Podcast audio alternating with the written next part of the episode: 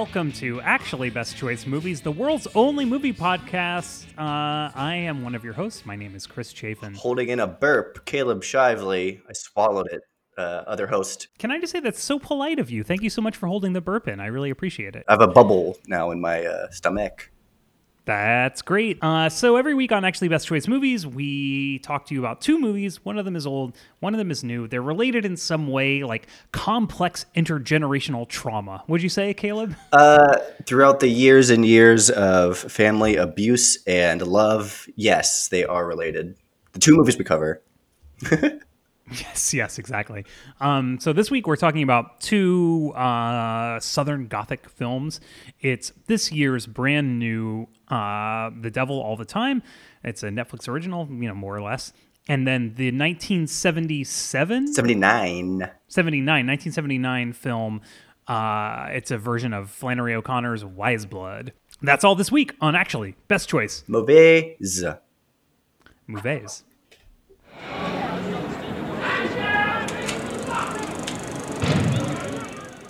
Uh, but before we get to any of that, uh, like I said, both of these movies are Southern Gothic, uh, which is, you know, a, a very particular kind of weird genre. Um, and that's something they share. And obviously that's, you know, there are lots of these kinds of films.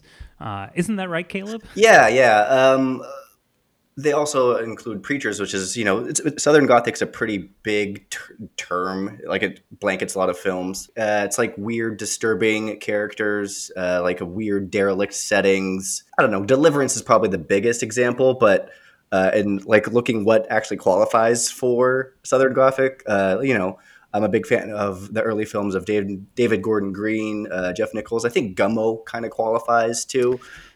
Kind of. Yeah. Uh, Streetcar Named Desire was listed in a list I saw. But uh, my two favorite things that technically qualify were uh, Cape Fear, which sure. Uh, oh, sure. Definitely. one hundred percent. Yeah. And uh, All Dogs Go to Heaven qualify. Which they are do have some weird, disturbing characters. That fat alligator.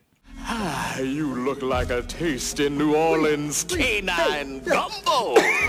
I mean, just the fact that the dogs die. I oh, mean, yeah. That's pretty fucked up. It's a children's film about dead animals. In the sequel to All Dogs Go to Heaven, which is All Dogs Go to Heaven two, they imply that all cats go to hell. I've never forgotten that. There are about like seven sequels to that I movie know. And a T V series. Like, yeah. It's one of those. It's one of those things I can get on my antenna-only channels, like the channels you can only see if you have a T V antenna. Is like there's a Christian channel that is always playing the All Dogs Go to Heaven cartoon series. Just like I will sit and watch for a little while. It's not terrible, you know. It's really not. No, it's Southern Gothic. It's a great tradition, uh, and I guess all these movies have to deal with uh, God and how we uh, reject or accept Him, which is a, a very good. Quick intro to get into these two movies that we're about well, to discuss. Yeah, I was going to say, do you have anything else to say about what are the hallmarks of Southern Gothic? So it's of dealing with religion. Obviously, it's set in the South. Yeah, yeah, yeah. Like a grotesque like, situation, like uh, events relating to uh, or stemming from situations of poverty or crime or violence, which is, you know, most movies. But I don't know. It's also extended to, it's like noir, but Southern. Yeah, it is. No, I totally agree with that. And I was thinking that especially about The Devil All the Time, that it's like a noir, but it's this kind of weird other thing. Um, I mean, I actually used to watch this T V show. I don't know if you're old enough to have watched this, Caleb, but like uh, it was a C B S show called American Gothic. Did you ever watch this no. show? It was basically like a Southern Gothic T V show that like the lead character who was like a ten-year-old boy had a Southern accent, but kind of like nobody else in town was Southern. Uh, which was kind of weird. Oh, and this is actually one of the first place I ever saw Gary Cole. Like he is the oh, star wow. of the show. He's a very good he's actor. the local he's the local sheriff who's also the bad guy of the show and is also like maybe the devil, but maybe oh, not. That's cool. Yeah. And I'm sure it's ridiculous if you were to watch it now. I mean, I watched it when I was thirteen, twelve years old. So I thought it was like the most amazing thing I'd ever seen, which at the time it was. But, you know, wow, I is, don't know that it would hold up. Uh, at this yeah, point. Gary Cole, uh, Sarah, early Sarah, Sarah Paulson's in it too. Oh, I didn't even know. Um, I don't even remember that. Yeah, I'm just that. looking at the Wikipedia page of it right now. Oh, Sam Raimi. Yeah. Sam Raimi was the executive producer. It's a pretty good show, dude. I was really into it, Damn, honestly. ninety-five was this is it's it's nineteen ninety-five on C B S, which is also around the time Gary Cole was Mike Brady, which I like those movies a lot. It's so weird, and it's shortly before he was the boss in Office Space. Sure, that like was ninety-nine, very shortly. Yeah, yeah. It was very weird. It's it's one of those experiences I have like with J K. Simmons, having watched all of Oz before J K. Sure. Simmons even became famous, that he was like so menacing and scary to me that it was very hard to accept him in other parts, you know. Know, for a long time. Oh, sure, sure. I think a couple of actors in Wise Blood uh, kind of hit that. I don't know. That's not true. I think they're good actors. And spe- specifically, specifically speaking of uh, Harry Dean Stanton, who's great yeah, in everything. Yeah, Harry Dean Stanton. Yeah, definitely. Yeah, he's great in everything. And it was was like, from my perspective, an early Harry Dean Stanton role, right? I mean, uh, I, I know he I was in stuff in the sixties yeah. and seventies, but you, I mostly think of him for movies from the eighties and nineties. I, I, I guess that's I feel true, yeah. like, yeah. But he looks exactly the same in this yeah. movie. He looks exactly yeah. the same. Well, I can't wait to talk about him. Yeah, you want to move on? Yeah. Let's talk about it. So we're going to start with twenty twenty's uh, The Devil All the Time.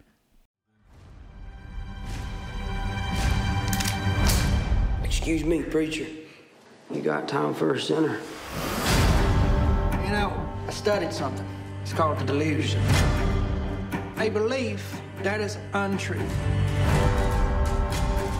It is our delusion that lead us to sin. Delusions! The Devil All the Time is the new film from director Antonio Campos. Uh, since his debut, two thousand five's Buy It Now, which is about a girl who sells her virginity on the internet, his films are mostly remarkable for their willingness to be shocking and brutal. And like outside of that, personally, I wouldn't say they're particularly like interesting to look at, well-acted, imaginative, you know, and whether you're talking about Martha, Marcy, May, Marlene, or Christine, or the episode of The Punisher that he directed, I think that pretty much holds true. Like, it's, it's this way, they're they look good in a certain way, and I'm not saying they're badly acted. Some of the acting in this movie is actually pretty good, but you don't get the feeling that's the priority of the movie. You, the priority of the movie is like showing you some fucked up shit, and like everything else is kind of just happens around that. And this is also the case in The Devil All the Time, which is an adaptation of Donald Ray Pollock's pulpy two thousand eleven bestseller. It's a, like I was saying earlier, a multi-generational story of Appalachian trauma. But this movie, it stars like every in-demand young person in Hollywood. And the list is Tom Holland, Sebastian Stan, Robert Pattinson, Mia Wasikowska, Riley Keough. So that's like Spider-Man, Batman, Captain America's Best Friend, and Alice from Wonderland. And then Riley Keough doesn't really have a part like that, but um, which is wild, you know. And I, because because it all seems like they were interested in, you know, rubbing some dirt on their faces, doing a weird accent, and screaming about Jesus, and then either getting brutally murdered or brutally murdering someone else. Um, this is, in broad strokes, the plot. Um, I was not a huge fan of this movie. Uh, Caleb, what what did you think about it? Uh, I, I enjoy Antonio Campos' film. Uh, I, I did like this movie. I thought there was maybe... Uh, I just didn't la- ending as much didn't land for me. I thought it could have been a cosmic joke, but maybe interpreted differently. Uh, and to correct you, he didn't direct Martha Mar- Marcy May. He was a producer at his production company.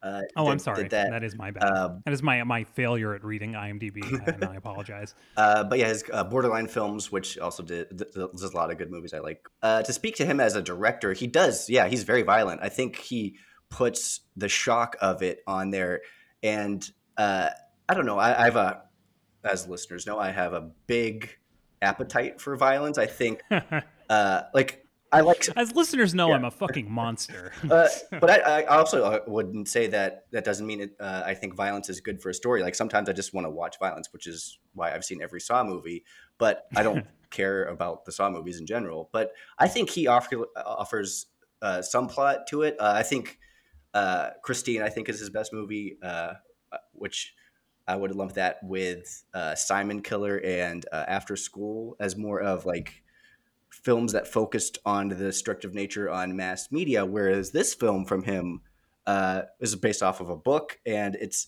more about like everyday life and in a certain time frame and how Christianity controls everything from like social interactions to how we plan our day. Uh, and there is like way too big of uh, an adaptation. And I, and I say that in a, in as means as there's like three different timelines going, and uh, yeah, right. you could have cut out one of them and have been like a, a decently sized movie, but it's like a two, almost two and a half hour movie. Uh, but you know, a high graphic body count for sure. Uh, yeah. But the bodies, I think, are piled up uh, be- upon a believably depicted small town. Like the small town stuff's great, and the and the performances like carried me through. Like uh, you touched about how these young in demand actors are. I was very much into a lot of the performances.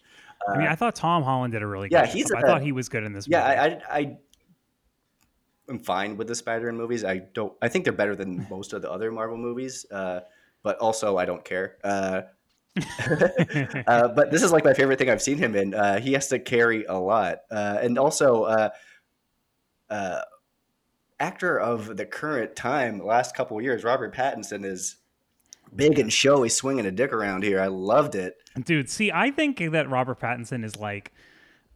I don't like him in this movie. I think that it's it's it's a structural failure of the film of what's what's going on with him. He's doing the world's craziest batshit accent that doesn't have any regional basis for it at all. It's just yeah. like this British guy's idea I of read a that southern he hid creature it from the director and the rest of the cast too. Like he was waiting for like action to to, de- to debut it. It's fucking completely insane.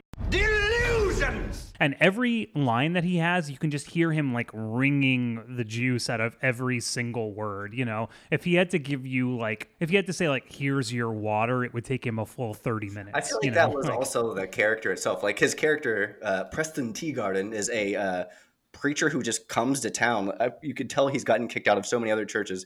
And basically just, and one little slice of the movie, he's a preacher who uh, preys on young women uh, and seduces people through...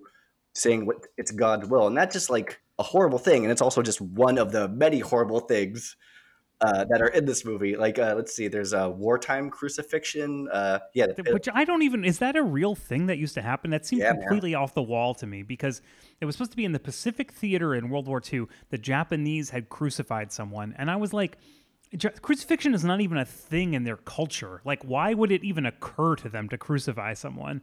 Uh, it seemed crazy to me. I think it works me. as a uh, it's one of the first things we see in the movie, and it really sets the uh, first initial character we meet, played the Bill Skarsgård character, uh, sets him off as like, oh, that's that's his P T S D where it comes from, and also like. He went on to do uh, his own crucifixion. I think he crucified a dog in this movie. Crucifies a dog, yes. He also, he becomes crazy religious, Old Testament.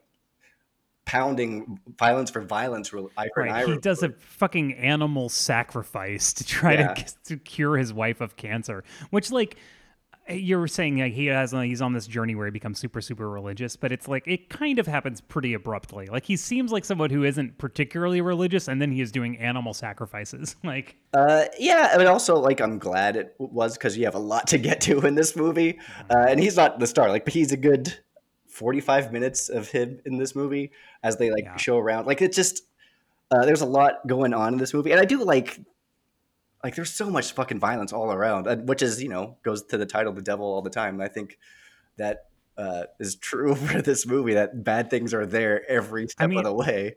This movie, it's like I, I do want to say one other thing about Robert Pattinson about in the movie, which is just like you must you have to imagine that he was essential, essentially undirectable in this movie. You have to think nobody questioned any of the choices that he made because they're all completely nuts, and they they they just seem like, you know, it's like having Marlon Brando in your movie. Like Robert Pattinson's really famous; he's a very respected actor, and if he wants to do some crazy bullshit, like. He just gets to do it. Like that was that was my read on what's happening with him in this movie. Uh, he's an overconfident um, preacher, uh, and he's bringing like a dangerous sense of superiority about himself too. And I think that mirrors a previous preacher in the movie too, which that young actor's name is uh, Henry Melling. It's the preacher who poured spiders on himself is right. how you'll remember him. right. uh, yeah, but, so uh, just to ba- take like a slight step back. So I said it's intergenerational. Basically, the first half of the movie is about one set of characters in this town in the South in the like forties and fifties, and then we sort of fast forward to their children who are living in the same town and dealing with the same traumas and, you know, trying to solve the legacies that their parents have, have left them. Yeah, to, so that's kind of yeah. To trace it to you, it's uh, Bill Skarsgård uh, is. Uh, has a kid with his wife who dies of cancer, uh, and then go, go kills a dog and uh, kills himself and leaves his yeah, son exactly. orf- orphaned. His name is Arvin, which is Tom Holland. We get to see him a couple nine years later as the fast forward. Also, during the same time, we get to meet uh, Willard, the Bill Skarsgård character. Uh, we're first introduced to uh, Sandy and Carl, which is uh, Jason Clark and Riley Keough. Uh, and like they just hint at it at first. We're like, oh, they're just little weirdo guys, and it turns out they're serial killers. Uh, yeah, they're, they who lure young men with sex and then photograph them while they are dying or they're just straight up dead. Uh, yeah, they show a lot of that too, guys. Um, yeah, yeah. Someone did, does someone get their dick shot off in this movie? Yes. Mm-hmm. Uh, one of the people they kill is uh, the the preacher, preacher spider's name is Roy Lafferty. Uh, and he, uh, after, you know, you pour spiders on your head, you're going to impress some constituents at a church. He marries uh, Mia Wasikowski's character, who uh, is friends with uh, Willard's mom, the Bill Skarsgård. And anyway, uh, Roy ends up stabbing his wife in the neck. Uh, yeah, man, they show all this stuff. To prove yeah. to God that he's faithful. Yeah, to and bring her back to life, thing. yeah. He this stabs her to, kill, to, to say God exists. Oh, my God. Like, so this is the kind of movie, and, and we're talking about Southern Gothic, and and I, and I agree that these are these are both Southern Gothic movies in a, in a certain way, um, but this movie it's it's almost like it's a horror movie. I mean, it, it, being uncharitable, and I as I said as I said I did not enjoy this movie. It's it's like a sub Ryan Murphy kind of thing. Oh, that's like horrible. Every single sub character Ryan that walks Murphy. on Ryan Murphy is like sub, sub Ryan Murphy. Ryan Murphy's like T V. Dumb shit. I don't know. It's like well, here's what I think. Well, here, well, if I can explain myself, so it's like every character that walks on the screen, you know something awful is going to happen to them, or they were going to do something awful. Literally every single character. This is true of in the movie. Okay, what I think Ryan Murphy is good at is giving you a really kind of like making it very tense up to the moment where something awful happens, and then making the awful thing like really emotionally wrenching. Ugh. Whereas I think this movie is like everything just happens. I didn't feel particularly emotionally invested in any of these characters. I just kept seeing awful things happen to them. And like, yeah, there's a crucifixion in the first five minutes. And then there's like a bunch of awful stuff, and it's just awful, awful on top of awful, awful. At a certain point, I mean, maybe an hour, ninety minutes into the movie, you're just like, anytime a new person walks on screen, you're like, oh, okay, this guy's going to get flayed alive or something like what, you know? And it wasn't impactful, I didn't think, which is why I don't think it's a very successful film, is that I didn't, it didn't make an impact on me. It just happened. Uh, and, and and this is what I was saying. It's like, it's just an excuse to show you a bunch of crazy shit. That's... It's like a horror movie. It's like a Saw movie, except it like, it's pretending that it's some kind of like commentary on religious culture. And it's like, it's not I mean, that it is all. As it is an adaptation of a novel. And I feel like that, uh, and I, again, I'm disagreeing with everything you just said, uh, Sure, fine. Uh, as much as it is deprived, I think it uh, has this curious nature about it, about itself too. Uh, like there's a, the darkness and the evil uh, of a, a lot of the characters exist. Uh, like every single uh, character uh, is, uh, is uh, evil. Uh, you know. Excuse me. Uh, as the darkness and the evil of a lot of the characters exist to show their flaws, like there's their weaknesses and their traumas too. Like uh, it's not just violence for the sake of violence. Like they do hint at like the deeper meanings for. Uh, all the violence, uh, which they do swirl it up, and then they get to it quick, and so it's maybe touched not as touched upon as there's uh, as we mentioned so many characters. We even mentioned the sheriff roaming around, uh, who really should have been cut from the movie. Uh, but yeah, that's I, Sebastian Stan. Like that. That's who. Oh, you're yeah, Sebastian about. Stan. Yeah. Uh, Bucky, the Winter Soldier. Yeah, yeah. Exactly. But I, I, I, I, I, I, like I said, I liked other Campos movies more. Uh, I do think it's like a big swing for him in the sense that uh it's not a modern set movie like his other ones have been, and uh, meaning it's a period piece, and uh I don't know uh I think a lot of the heavy lifting for him, and uh, probably the reasons I think a lot of people liked it is uh that it was shot very well, uh shot on film, thirty-five millimeter. Uh, I mean, it does look good. I, I won't. I won't say the movie doesn't look good. It does yeah, look good. Yeah, it's a great look movie. I'll like to shout out just real quick. His name's Lowell Crowley. Uh, uh, great cinematographer. He shot Four Lions, which is a cool looking movie. But oh, that's cool. Yeah, yeah. Uh, does a lot of Brady Corbett's films too. Uh, if you ever know the movie Ballast, which is a Southern Gothic movie, uh, that's a fucking depressing movie. I don't think you'd like that one, Chris. Uh, I like depressing movies. I didn't find this depressing. I just found. No, no, I'm like... just saying it's not this movie. I'm saying The Blast is. If you, if I don't know if you've seen it, but holy shit, no. that movie. Like, I, I don't think I'll ever watch that movie again. Oh my god. Uh, what I liked about it was that uh, I you would guess eventually a, a, a character becomes the lead. The Tom Holland is, becomes the lead, as he's not on screen for the time, and then he does appear. But I don't know. He's not really a hero, and a lot of the characters aren't black and white in their uh, motivations, and like they should be because they're doing horrible stuff. Uh, and it's just, I don't know, indie work from good actors. Like I, I we mentioned yeah, so right. many actors that are very good. And like, I think that they all are like jittery and fun. Uh, like I think, I don't know. I, I really like Pattinson. I, I, I, I could see why people don't. And I could see why uh, it's a stick in the mud for a lot of people. But for me, I was like, oh, this guy's having fun and getting to perform. And I, maybe he should have been reined in more, but I like I mean, uh, seeing I, people he, go for it. I agree that he seems like he's having fun, but I, I wish that the director had found a way to channel that into something that made a good film instead of just was fun for See, Robert Pattinson. I think it was a good film. Um, and I think itself, whether you say it's so much misery and uh, an onslaught of violence, and it just keeps providing narrative or violence. There's no resting point. There's no uh, characters quietly contemplating. It's all... so much all the time. I think rooting itself in the violence uh, is the point of the movie. It's misery. Uh, like I, I mentioned too, like the ending of the movie, to spoil a little bit, sorry, uh, is I, th- I like I said, I thought it was like a kind of a cosmic joke. And again, this is my interpretation, and I wish it was more clearer. Uh, like Tom Holland, through a series of luck, uh, not uh, through his own will, uh, just. He gets lucky and survives an uh, onslaught of bad situations. As a movie, because I don't even touch on the religious aspects of it, which is uh, throughout the whole film. Uh, I don't know. I thought it was, I don't know. It worked for me. I would like to talk. So this is like kind of maybe as we start thinking about the next film too, like, so they're both films that talk a lot about Jesus and stuff. And I mean, they're very different points of view. So what we, to say about this film, right? Um, it's based on this book by this guy, Donald Roy, Ray Pollock. Now, according to him, he's born in this town called Knock'em Stiff, Ohio, which is one of the it's one of the places in the movie.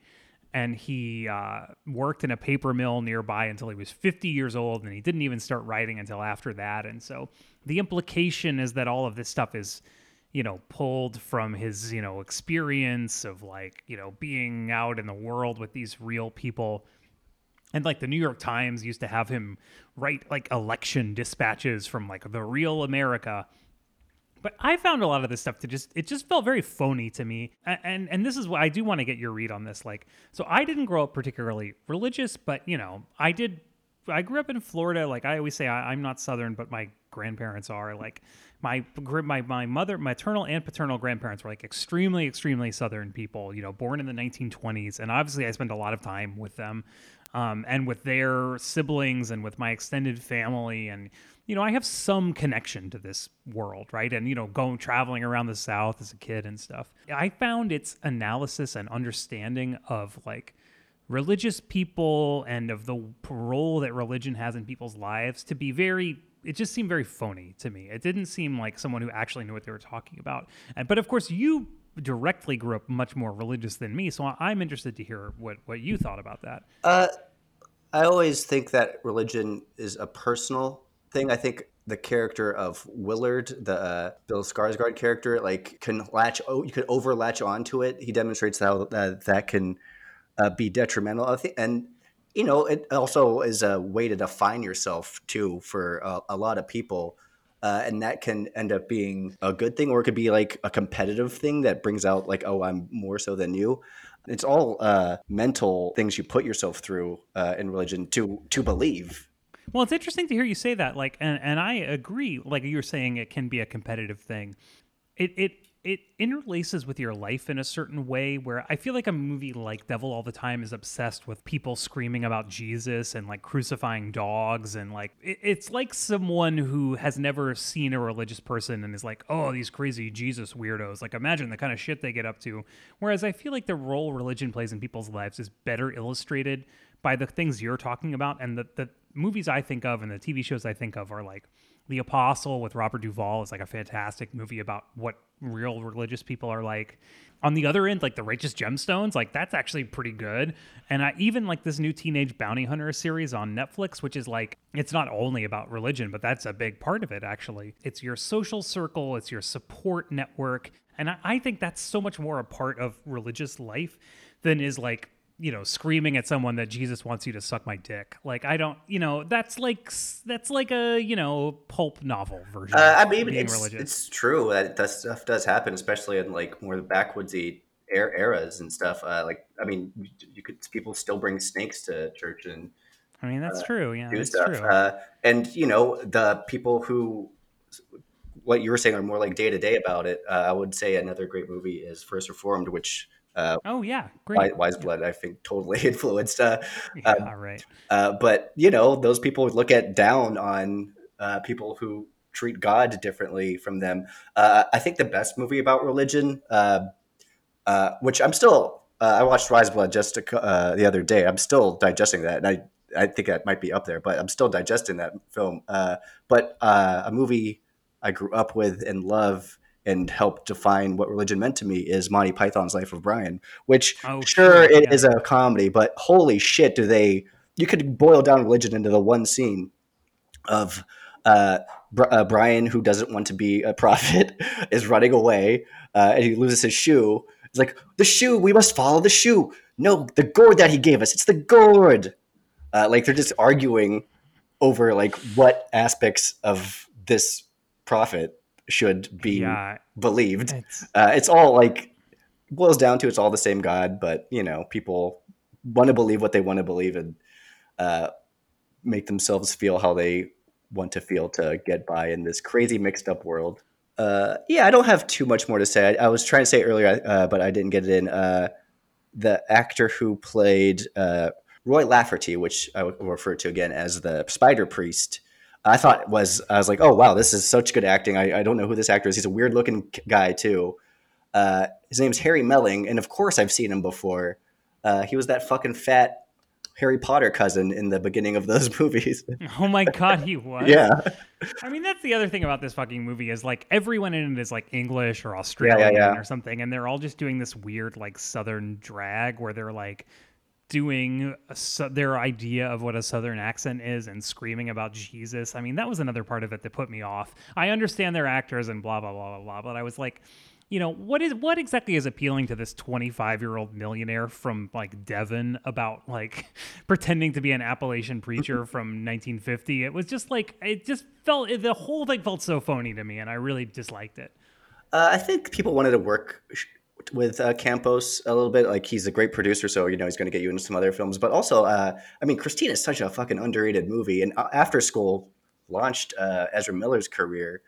Uh even you could say Simon Killer helped Brady Corbett on the uh the trajectory that he's gone on to be a, a violent director in his own right. So I feel like uh he's a well-respected enough thing. Oh, and also the the Sinner, uh, a great uh, T V show uh yeah. of recent times that uh he got some really disturbing violence on uh, cable T V. Good for him. Um, Good for him. He does so much violence. I'll just say this about him. That is why I always want to watch his movies.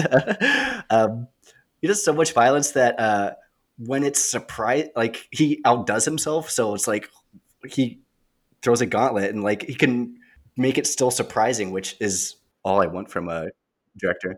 Um. So should we move on to talking about the next film? Yeah, Wise Blood. I understand it ain't anybody perfect on this green earth. Not preachers. Look here, I know preacher. And you can tell folks better how terrible sin is if you know from your own experience. In a world of sin and seduction, there's a lot of ways of getting saved. My name is Oney J. Holy. Some do it with style. And I am a preacher. I don't, I don't mind you doing that. I'm going to the city. Some have other plans. I'm going to do some things I ain't never done before.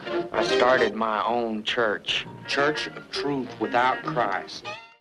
Based on the nineteen fifty-two novel by Flannery O'Connor and adapted by her family friend's sons, Benedict and Michael Fitzgerald, Wise Blood is the thirty-third feature film of the great John Huston. Uh, the f- The movie itself follows Hazel Notes, fresh out of an unnamed war, as he moves to the big city and starts his own religion, the Church of Truth Without Christ, which is against any belief in God, evil, or afterlife. Hayes encounters several oddball characters throughout his odyssey, including a more run-of-the-mill street preacher, preacher, a promoter who wants to manage Hazel's career as a prophet, several other weirdos along this way.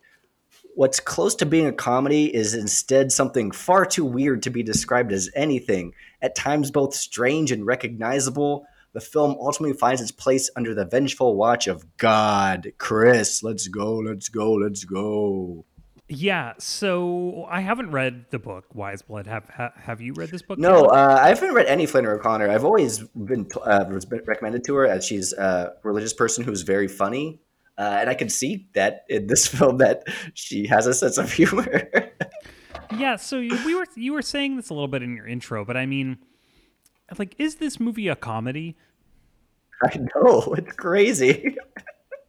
Like, you look for signs of it, and like some of the plot points, like, oh, that does sound like a comedy. Like, uh, they're trying to look for a new prophet, and this one kid is obsessed with a mummy and just breaks into a museum. Uh, and then you look for like other things in the filmmaking of it. Like the music plays like Looney Tunes circus music sometimes. And oh my it's God. So jarring. I was actually going to say this. It it's is, like a dash so of jarring. Cold water. It. Yeah. It, w- it was one of my least favorite things about the movie. They're playing, it is like Looney Tunes silly music when something quote unquote funny is supposed to be happening. And it is specifically like the, the like Warner Brothers or Hanna-Barbera cartoons from this period of the seventies, where like, for some reason they had all these like, thirties, these like cartoons that took place in the thirties, and it would be like, you know, sort of a, a fake Bonnie and Clyde or something, and then there'd be a big car chase, and it would be this kind of like banjo music, and that is exactly what they use in the yeah movie. yeah yeah very loudly over and over again. If anything, I interpret it as if I, I tried to think about why they're doing this as uh, it underscores a disconnect a disconnect between uh, man and his own actions, but also it's like, holy shit, it just like kept standing me straight up. Um, but to uh, put this movie in as simplest terms as I can, uh, uh, Hazel is wanting to get away, hide from God, but ends up running head first into it, is what I feel like this is the straight one sentence of this movie. Uh, like he yeah, is, no, like I mean, he, that uh, is good. That is good, yeah. Uh, like he's trying to, like...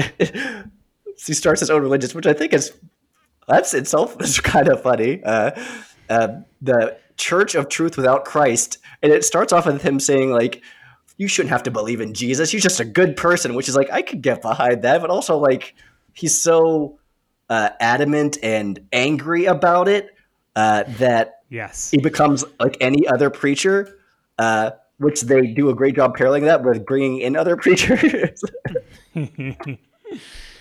Yeah, I mean, it's all fucking nuts, this movie, basically. It's a I mean, nuts movie. I love, so, I kind of love it. But... Yeah, having not read the book, I mean, I did do some research on the book. I mean, apparently it's based on a series of short stories that Flannery O'Connor wrote, and then she just kind of combined into this book, you know, that's kind of, it's just kind of like adventures in this parody version of the South, where it's like, yeah, people trying to... get away from religion, people trying to like, you know, make it a, a, a way for themselves. And it's these kind of like broad caricatures of the kinds of people you might meet at this time in the South, and like a pastiche mm-hmm. of the like mores and kind of like Southern pop culture of the like nineteen forties and fifties. Um, you know, and I'm sure like if I were a, a person my age living in, you know, rural Alabama in nineteen forty-nine, I'm sure I would have loved this, loved it to death. But like watching it in twenty twenty, I was kind of like, mm, I don't know. I don't know. You know, like, okay, I guess. I don't know. It didn't, it didn't really reach me in a certain way. And I know it's a classic work of literature, and, and maybe it's much better as a book than, than as the movie. Uh, I don't know. I mean, I do like, you know, I love Faulkner, you know, I, I can really get into that because I think that that gets it like, I was thinking about this during the movie, like Faulkner is getting at something interior about the life of being a Southern person, whereas I feel this was, again, it was more exterior. It was more like, you know, this is the pop culture we're all living in in nineteen forty-seven. And I was like, well, okay, but I'm I'm not living in that pop culture anymore. So like, this isn't really doing anything for me. Uh, pop culture in what sense? Of uh... Well, not pop, I mean, pop culture is like a, maybe not the right term, but it's like, um, it's obsession with religion, and it is about religion as religion. And it is a book that's dealing with like, what is religion and what does it mean in people's lives? But it's also like, you know, jokes about like having a weird old car, and jokes about like, oh, you know, the preachers who stand out in front of City Hall and do this kind of stuff. It was like, it seemed very like time bound in a certain way. Like, like if you were alive in the South in this time period, you would have immediately recognized every character in this, and you would have been like, oh yeah, these are like the kinds of people that are around, and these are funny jokes about those kinds of people. It's like when I was, you know, twenty-seven and watching Girls for the first time, I was like, oh yeah, this is, you know, these are the people in Brooklyn, and oh, they went to a party in Bushwick, like, oh, LOL, like that's funny. But it was, it seemed like that was the level of recognition you would have if you were around then. And, but, but, but watching it at a remove of eighty years, I was just kind of like, I just didn't feel like it was doing anything for me. As a, I didn't feel like it was, I was getting any insight into humanity or into these characters' journey. It felt like I was just watching like a, I don't know. It felt it felt very preordained. Like it was, you know, I don't know. It was like watching The Odyssey or like a parody of the Bible or something, where it's like things are happening in a certain order because it's referring to another thing that already exists, rather than because it made sense for the story that we were actually in. You know, uh, I think it was more that, I don't know, I did read a little bit of the book just because I was curious, because I kept hearing that, like, oh, she's unadaptable and she's more language. Uh, and I'll, I'll read a, a, a couple sentences that just shows how hard she is to adapt. And this is just like a character's mind, I guess, uh, Hazel's mind. I'll quote, uh, he saw Jesus moving from tree to tree in the back of his mind, a wild, ragged figure motioning him to turn around and come off into the dark where he was not sure of his footing, where he might be walking on the water and not know it, and then suddenly know it and drown. Like, that's great writing. Yeah, that's that's uh, way better than the movie. Yeah, uh, I think the movie, I, it's like, way way better than the movie. But, yeah. So it's John Huston, uh, who has an incredible streak of adapting things. He motherfucker adapted the Bible. Uh, Yeah, well, what you have to say about John Huston, John Huston, like, he made his debut in nineteen forty-one, the same year as Orson Welles, with The Maltese Falcon, right? I mean, so like... Red Badge of Courage, uh, Casino Royale. Uh, he did Moby. He did a Moby Dick version, which I actually haven't seen, uh, which now I kind of want to. Uh, he has an amazing history of adaptation. So reading about him and how he did this, uh, he went for it as a comedy for most of it. Uh, but then the screenwriters, uh, the Fitzgerald brothers, uh, Benedict... mostly Benedict, who is a producer, uh, and Michael, and also uh, Brad Dourif, who is the star who plays Hazel, uh, they had to help him realize that the ending is more about uh, redemption, salvation, other than just uh, mocking uh, these uh, this this time period.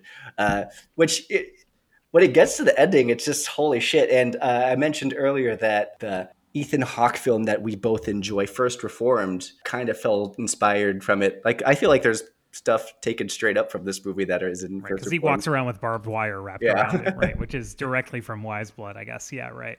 Um, yeah, you know, and I do think it's important to talk about John Huston, and it's important to talk about the time period this was made, right? Because John Huston is like this classic director from the nineteen forties, yeah, fifties, and sixties. thirty-third movie. Extremely, he's Angelica Huston's dad. He's the only person ever to direct both his parent and child to Academy Award-winning performances. Like, he's very much an old, an old Hollywood kind of person, right? But he also, he's exactly the kind of Hollywood person who completely lost his fucking mind in the nineteen seventies. And like, this movie just reeks of this, like, the the kind of seventies cinema stuff I hate, which Ooh. is like rejecting all conventions, rejecting all, um, like, you know, anything that makes a movie like easy to watch or like enjoy, intelligible to the viewer. It's like, well, it's all nonsense. Like, we're experimenting. See, but really it's just like, was he just like drunk the whole time? Do you know what I mean? Like, um, so that's the kind of stuff I love. Uh, like just throwing out, that's how you go forward, is like building up again. Uh, I, I, I, and, and why it's so regarded. It's on Criterion, and it has, uh, a, a, it's a foundational movie. It's cause it's a, helped establish what independent film was going forward. It was nineteen seventy-nine. It did premiere at Cannes because it was it's John Huston. Uh, but the story was that he didn't really care to make this movie, but he said if they if they raised the money for it, Uh, he'll do it. Uh, and he took a minimum paycheck. They raised the money for it. And uh, he really just, uh, you know, brings it. And I feel like because of him, they did get an amazing cast who uh, also took minimum paychecks and again, again got to, as you said, throughout convention. I think that's a, a fucking wonderful thing. You got to do things that aren't being done in the studio and get to try to act, which is, you know, part of why I loved the movie Devil All the Time. And also uh, this movie, which uh, I wish Brad Dourif started more things. I fucking love Brad Dourif. Brad, Brad Dourif is great. Face and bulging eyes, uh, walking fast everywhere he goes. Uh, I mean, to talk about Brad Dourif, he's the star of the movie. He's absolutely fantastic. Like, he's been in a couple of other things, but not like that many things. Big part it's, of Deadwood. Uh, I'm sorry, say it again? It's a big part in Deadwood. Oh, yeah, true. And maybe his most lucrative thing is that he's the voice of Chucky. That is like, yeah. like all through the nineteen eighties, he was the voice of Chucky. Um, he was in Ex- The Exorcist three, which I recently watched for another Cuckoo's thing. Nest he's in too. Uh, yeah, and he actually has a he has a two episode thing on Star Trek Voyager where he's very good in it. I watched an interview with uh, Brad Dourif. It's on Criterion Channel two where he talks about the film, and uh, the f- role was originally offered to Tommy Lee Jones. This is nineteen seventy-nine. Uh, so Tommy Jones would have been younger, and I don't know. I feel like, and and, and also he said the one note he got from John Huston was uh, that Hazel, the character he plays, is a one note character. Like he's all about uh, his relationship with God and running from or towards it or not knowing how it's there. And I feel like Jones might have portrayed that more in the sense that Tommy Jones is very good at those stiff characters, but it would have been the same movie. It would have been a very different movie. It would have been. Uh, oh, no. quote unquote funny as it is, because Brad Dourif just like had this weird physicality. Like his face is so beady. He has like a bloodless. Crazy energy. Yeah, yeah, exactly. So good. Um, yeah, I mean, and you, but see, that's the problem with the movie. The director is telling the lead actor, your character only has one dimension. I mean, that is the movie. That is that is the movie, and that is my problem with the movie. Is you can there's, I completely believe that hearing it, like, and that that's, that doesn't make for a good movie. I mean, you know? There's a lot going around him that we didn't even get to get to all the other side characters. Uh, the great uh, Harry Dean Stanton gets Harry to play Dean a blind Stanton, preacher who's not yeah. really blind and has a whore daughter that he bosses around, and it's really weird. Uh, Ned Beatty pops up here. Ned Beatty. Ned Beatty's really good in the movie. Maybe yeah, an really. M V P in film gothic, go- Southern Gothic. Uh, film. Uh, yeah. Uh, but, you know, I don't know. It's like, and also the other thing we should say is the dialogue is very, I mean, they must be directly from the book, right? But it, but because it's probably, not surrounded right. by the great prose that you read earlier, it just comes off very weird. It's almost like Shakespearean, like every single line is like extremely overwritten, but they're trying to act in a kind of naturalistic way. And they just end up kind of shouting like very long sentences at each other. Well, the characters like are very every angry. Single scene. Yeah, there are very angry characters. Uh, but yeah, I don't know. It's for me, it works in the sense that uh, it has to be uh, as you're interpreting this great writer. Like you want to not make it just a fucking boring movie. Uh, they made it yeah. a weird uh, try to live it up to the. Aesthetic of her prose and uh make yeah make something not as usual as we're used to seeing. And I'm I'm, I'm this is nineteen seventy-nine, and I, I I we're both kind of saying in different ways that there's nothing else like this movie. That is true. That is true. one hundred percent. Yeah. Uh, and that I, is true. I don't know. As a person who uh, always likes being uh, confused, as a, a state I am usually in, uh, I like I liked it. All right, Caleb. So, like, let's say you had to pick one of these two movies, or you would be brutally murdered and your children would be brutally murdered, and, like, accidentally they would cause the brutal murder of someone else. uh, bu- bu- bu- bu- I did... I'm going Wise Blood. Uh, like, I think it's a good sign for me in general when uh, a movie doesn't land for me right away, and I just have to...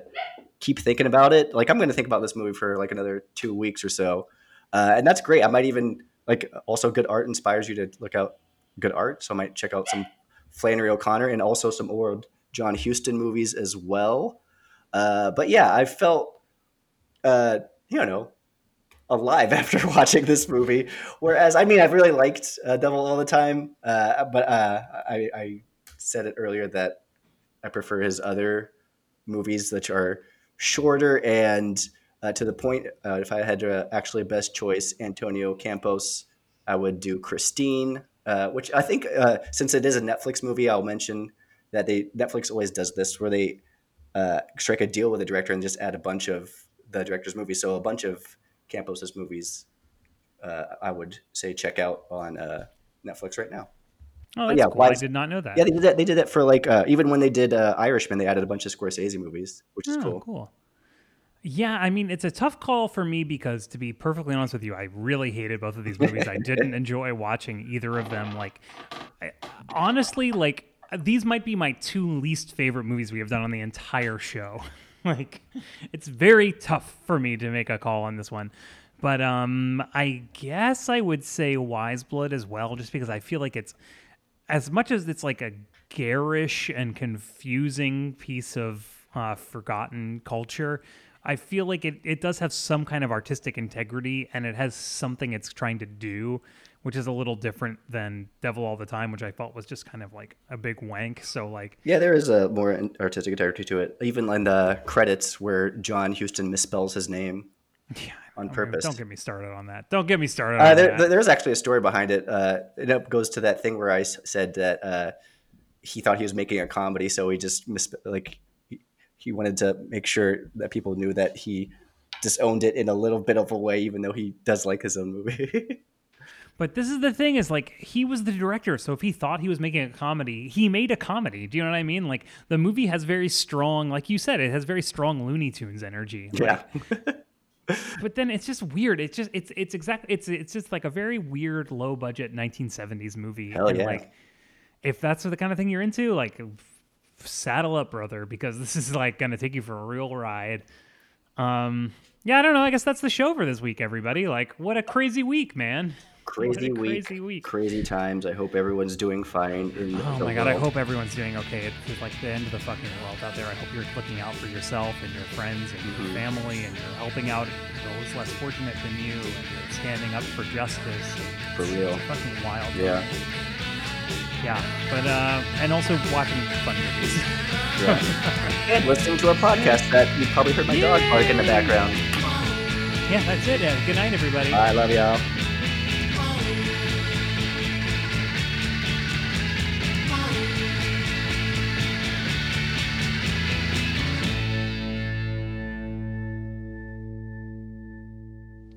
A strange young preacher ought to start his own church in Wise Blood, a strange new film directed by John Huston. Wise Blood is one of four new movies we'll be reviewing on Sneak Previews. Two film critics talking about the movies. This is Roger Ebert, film critic of the Chicago Sun-Times. And across the aisle from me is Gene Siskel, film critic of the Chicago Tribune.